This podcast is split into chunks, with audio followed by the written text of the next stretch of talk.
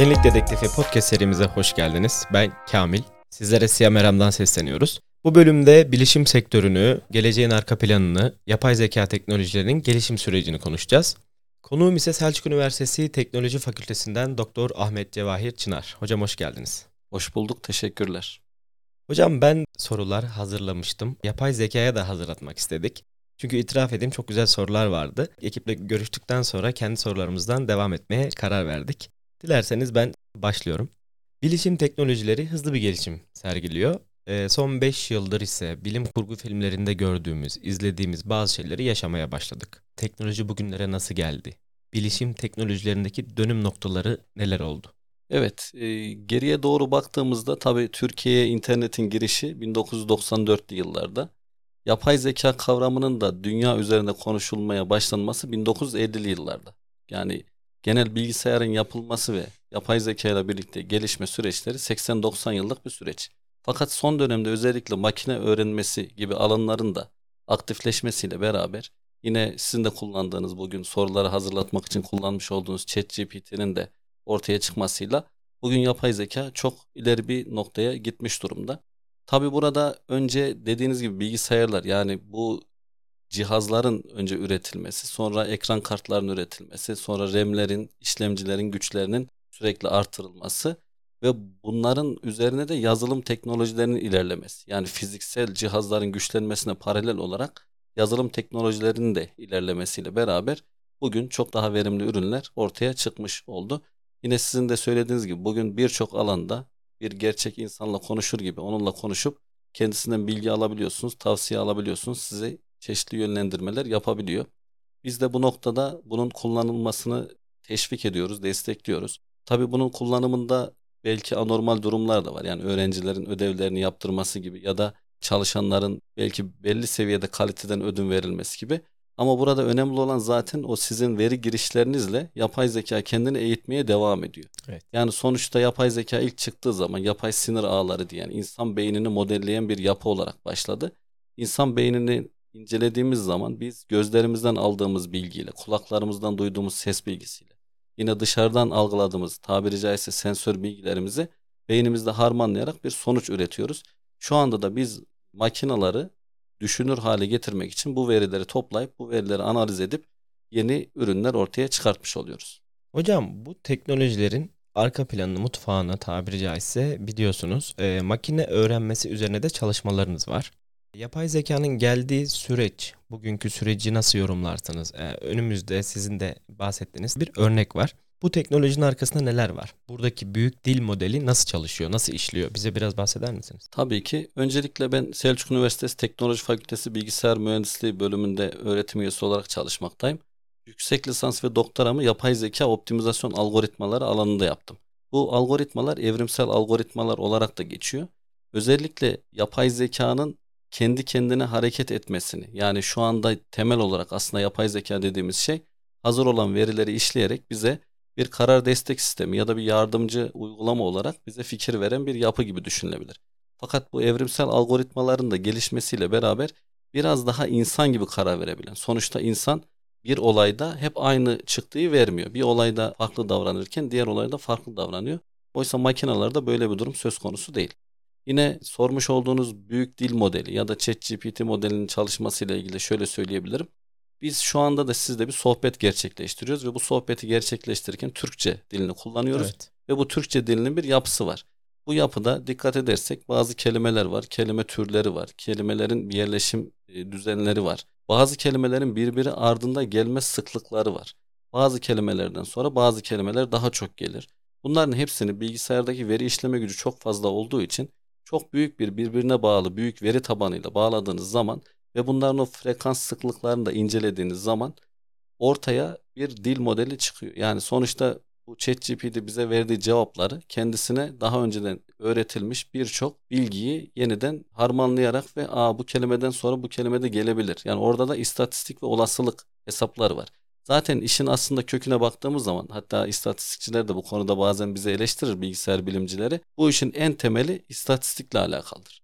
Yani geriye dönüp baktığımız zaman istatistik bilimi bu işin en temelinde. Yani elimizde bazı veriler var. Biz bu verileri dijital hale çeviriyoruz ve bu dijital verilerden çeşitli o istatistik parametrelerle bazı öngörülerde bulunuyoruz. Genel bunun çalışma modeli bu şekilde. Buradaki ChatGPT'nin şu anda gittiği yol şu an için mesela daha genel ifadeler veriliyor ama yarınlarda örneğin ziraat mühendisliği alanında bir eğitim veren bir dil modeli çıkacak. Şu anda siz ziraat mühendisliği ilgili bir soru sorduğunuz zaman bunu basit seviyede cevaplıyor. Ama yarınlarda ziraat mühendisliği ilgili uzman insanlar bu bilgileri ChatGPT'ye verdikçe verdikçe verdikçe bu artık orta seviye ve uzman seviye bilgiler de vermeye çalışacaktır, verecektir diye düşünüyorum. Peki hocam e, genelde hani, ekonomik krizler yaşandığında her zaman bu krizi tahmin eden bir e, ekonomist, bir uzmanla karşı karşıya geliriz. E, şu an klişede olsa bugün bu veri setlerinin işlenmesiyle birlikte gelişeceğinden bahsettiniz. E, her yorum bir tahmin aslında geleceğe yönelik. E, bu teknoloji sizce yakın gelecekte ya da orta uzun vadede bizi nasıl bir gelecek bekliyor? Bir sahne çizmenizi rica etsek nasıl bir sahneyle karşılaşacağız? Bu podcast serisinin dinleyicileri de bence büyük bir ihtimalle görmüştür. Ee, Amerika'da Boston Dynamics diye bir firma var ve Boston Dynamics'in yapmış olduğu robotlar var. Yine Nvidia firması var. Nvidia firması da ekran kartı üreticisi ve şu anda paralel programlama noktasında dünyanın en büyük süper gücü diyebiliriz. Bunlar şu anda Nvidia firması neden söyledim? Otonom araçlar var. San Francisco'da şu anda kendi kendine giden ve trafikte kendi kendine ilerleyen araç halkın içerisinde faaliyetlerini sürdürüyor. 10 yıl içerisinde benim belki de daha yakın ama 10 yıl içerisinde tamamen otonom araçların. Yani şu anda zaten belli kampüs içerisinde otonom otobüsler, otonom araçlar çalışıyor. Yani Türkiye'nin de ürettiği hatta bir otonom otobüs var. Belli bir kampüsün içerisinde yani belli sabit yollarda ilerleyebiliyor. Fakat bunların şehirlere entegre olmasıyla beraber tamamen o taşımacılık sektöründe büyük bir devrim gerçekleşecek. Hem ülkedeki taksi sorunu gibi sorunlar ya da servis sorunu ya da ülkedeki paylaşımlı araç araç alıp alamama gibi sorunlar da burada belli ölçüde ortadan kalkacaktır diye düşünüyorum. Yine ikinci olarak da burada görüntü işleme tarafı çok önemli. Yani oradaki nesne takip, nesne tanıma işlemleri. Şu anda bir otonom araç ilerlerken sonuçta yoldaki çizgilerden yolda mıyım değil miyim, karşıma bir insan geldi mi, hayvan geldi mi ya da bir engel geldi mi gibisinden bazı durumları inceleyip tespit edip ani kararlar veriyor. Hızını arttırıyor, hızını yavaşlatıyor vesaire. Bunlar şu anda manipüle edilebiliyor. Sonuçta siz o görüntünün alındığı kameraya farklı bir görüntü gösterirseniz ya da yolda başka bir görüntü oluşursa bu sefer araç doğru bir şekilde ilerleyemiyor. İşte bunların şu anda üstesinden gelinmeye çalışılıyor. Ben 10 yıl içerisinde hem otonom araç tarafında hem de dil modelleriyle beraber alt dil modellerinin gelişmesiyle beraber özellikle eğitim sektöründe de yani belki ileride bize de ihtiyaç kalmayabilir üniversite hocalarına ya da normal hocalara.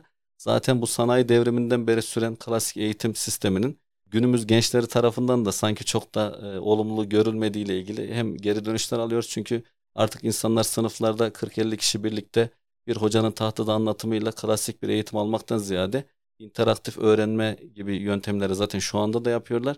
Bu yapay zekanın gelişmesiyle çok daha iyi noktalara gidecek. Kısaca iki şey daha söyleyeyim. Sağlıkta yapay zeka ve finansta yapay zeka. Bu ikisi çok hızlı ilerliyor. Malum sağlık insanlar için de en önemli şey ve şu anda cihaz geliştirme ve doktora yardımcı karar destek sistemi çok çok ileride. Artı ameliyat yapma noktasında da bu e, normal ameliyat cihazlar sonuçta cerrahi müdahale çok önemli ve cerrahi ameliyat noktasında da çok ciddi burada e, robotlar geliştirilmiş durumda. Finansal teknoloji olarak da hepimiz finans da bizim için tabii çok evet. önemli. Hem öngörü açısından hem de e, piyasaları, borsaları daha iyi takip etme, daha düzgün bir hale getirme ilgili çalışmalar da daha çok yaygınlaşacaktır diye düşünüyorum. Teşekkür ederiz. Hocam son olarak e, aslında ilk cevapta da bahsettiniz. Herkes kullanmaya başladı yapay zekayı. Aslında ilgisi olan, olmayan, bu bölümle ilgilenen, ilgilenmeyen herkesin çok kolay bir şekilde ulaşabileceği bir e, hale geldi. Üniversitelerde de yeni bir döneme başlıyoruz artık. Yapay zeka bilenler için çalışılması gereken, detaylı çalışılması gereken bir konu olarak kenarda duruyor. Bilmeyenler için sadece bir kullanım alanı. Çok karışık çünkü arka planı. Böyle bir alanda böyle yüksek gelişmeler nasıl gerçekleşti? Yani neden bir yapay zekaya ihtiyaç duyduk aslında biz? E, neden veri setlerini makineye öğretmeye ihtiyacı duyduk? İnsana yakın modeller, makineler, refleksleri olan aslında makineler üretmeye ihtiyaç duyduk diye son sorumda sormuş olayım. Şimdi öncelikle e, insani gelişim süreci hep ilerleme aşamasında. Yani milattan önce 500'lerde e, Yunan site devletlerinde ilk dokuma makinası yapıldığı zaman e, o dönemin ünlü filozoflarından biri şu anda ismini hatırlayamayacağım ama bu makina köleliği kaldıracak şeklinde bir yorum yapmış. Şimdi sonuçta hepimiz biliyoruz ki belli bir dönem insanlar köle olarak da çalıştırıldı ve 1800 yıllardan sonra artık insanlardan daha verimli bir şey üretildi. Yani makineler üretildi ve makineler çalıştırılmaya başlandı. Şu anda da biz hem kendi konforumuzu arttırma yani dünya üzerinde yaşarken insanın amacı kendi konforunu arttırarak ve ömrünü de uzatmaya çalışmak tabiri caizse. Hepimiz de şunu biliyoruz. İnsanın ortalama ömrü de teknolojik gelişmelerle, bu sağlıktaki gelişmelerle artmış durumda. Yapay zeka da bu noktada bu işin en büyük yardımcısı. Çünkü şu anda DNA ile ilgili çalışmalar, yine insanın DNA'sını daha nasıl onarabiliriz, nasıl gençleştirebiliriz tarzında ya da organ, yapay organ gibi çalışmalarla beraber bu daha iyi bir noktaya doğru gidiyor. Tabii ki hepimiz şunu da farkındayız. Bu tüm dünyadaki insanlar için eşit ve adil bir dağılımla olmuyor. Biraz daha ekonomisi güçlü ülkelerde bu iş biraz daha hızlı ilerliyor ya da oradaki insanlara biraz daha bu hizmetler daha hızlı geliyor. Ülkemiz de bu açıdan çok gerilerde değil. Ee, biz de sonuçta birçok faaliyet ve mücadeleyle bu işin içerisindeyiz. Yapay zeka ve veri mühendisliği bölümleri açıldı mesela 3-4 tane üniversitemizde, iyi üniversitelerimizde ve bunlardan çok ciddi şu anda öğrencilerimiz yetiştirilmeye başladı. Yine sizin sorunuza paralel olarak da farklı alanlarda da multidisipliner olarak yapay zeka çalışmaları devam ediyor. Ben öğrenci arkadaşlarımıza da şunu tavsiye ederim. Bir kere kendilerini zaten dijitalleşmeden artık uzak tutamazlar.